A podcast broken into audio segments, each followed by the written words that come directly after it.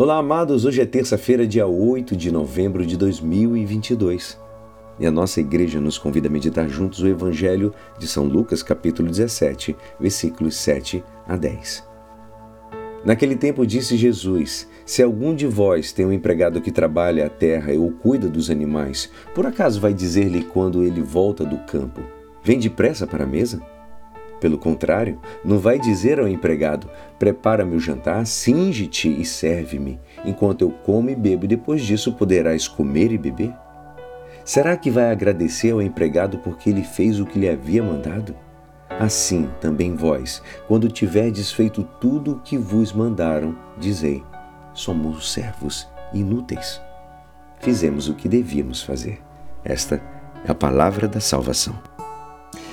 Amados, hoje nós podemos perceber que a atenção do Evangelho não dirige a atitude do Senhor, mas dos servos.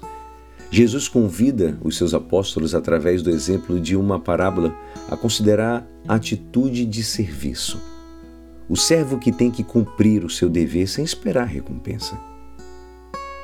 Não obstante, esta não é a única lição do Mestre que fala sobre o serviço. Jesus dirá mais adiante aos seus discípulos: Já não vos chamo servos, porque o servo não sabe o que faz o seu senhor. Eu vos chamo de amigos, porque vos dei a conhecer tudo o que eu vi de meu Pai. Amados, os amigos não passam contas. Se os servos têm que cumprir o seu dever, muito mais os apóstolos de Jesus, seus amigos, devemos cumprir com a missão encomendada por Deus, sabendo que o nosso trabalho não merece nenhuma recompensa, porque o fazemos por gosto e porque tudo quanto temos e somos é um dom do próprio Deus. Para aquele que crê, tudo é sinal. Para o que ama, tudo é dom.